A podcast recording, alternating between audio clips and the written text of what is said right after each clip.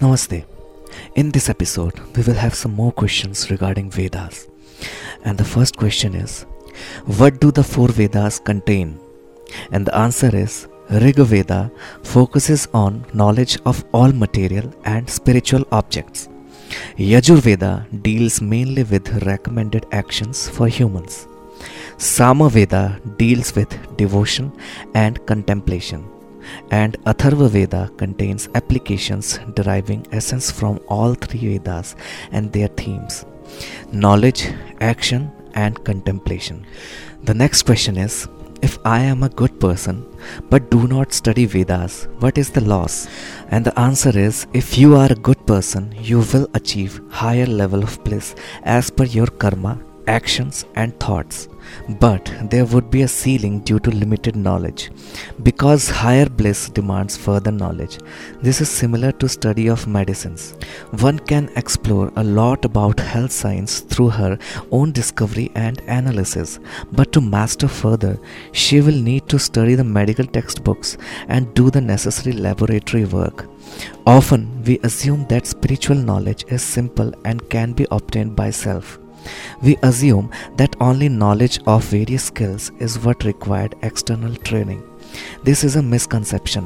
While seeds for all kind of knowledge is there within us, we require more specialized training for those knowledge that have more serious implications and cover so many fields. The same knowledge becomes simpler with expert guidance. Next question is how can you claim Vedas to be revealed scriptures? Why not Bible and Quran etc.? And the answer is Vedas are not revealed in the sense we understand.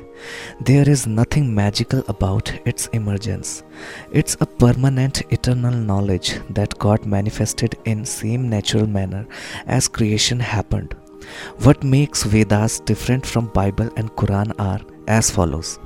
Number 1 it appeared at origin of creation and not intermittently Thus, the knowledge is same for all humans since then. But knowledge of Bible and Quran came much, much later, and hence those who were born before they came were at major loss.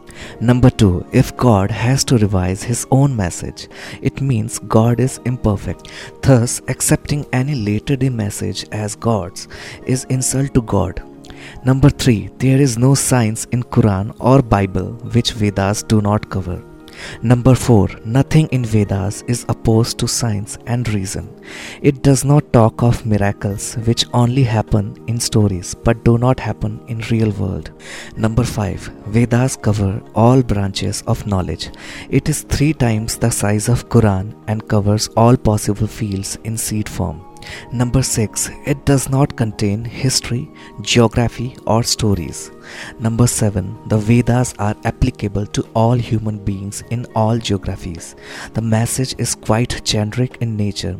It also does not differentiate between believers and non believers and curse non believers to eternal hell. The next question is Do Vedas also talk of practical science and technology? And the answer is yes. Vedas provide details on building ships and airplanes. They talk of basics of mathematics and decimal system. They refer to gravity and electricity. However, Vedas do not get into those details which can be explored by humans themselves. Instead, Vedas would proclaim humans to explore it further. Thus, Vedas do not spoon feed because ultimate bliss demands efforts, but they give sufficient directions to ensure one is not misled. And that applies for all fields physical, social, mental sciences. That's all for this episode. We will have some more questions on Vedas in the next episode. Thanks for listening. Namaste.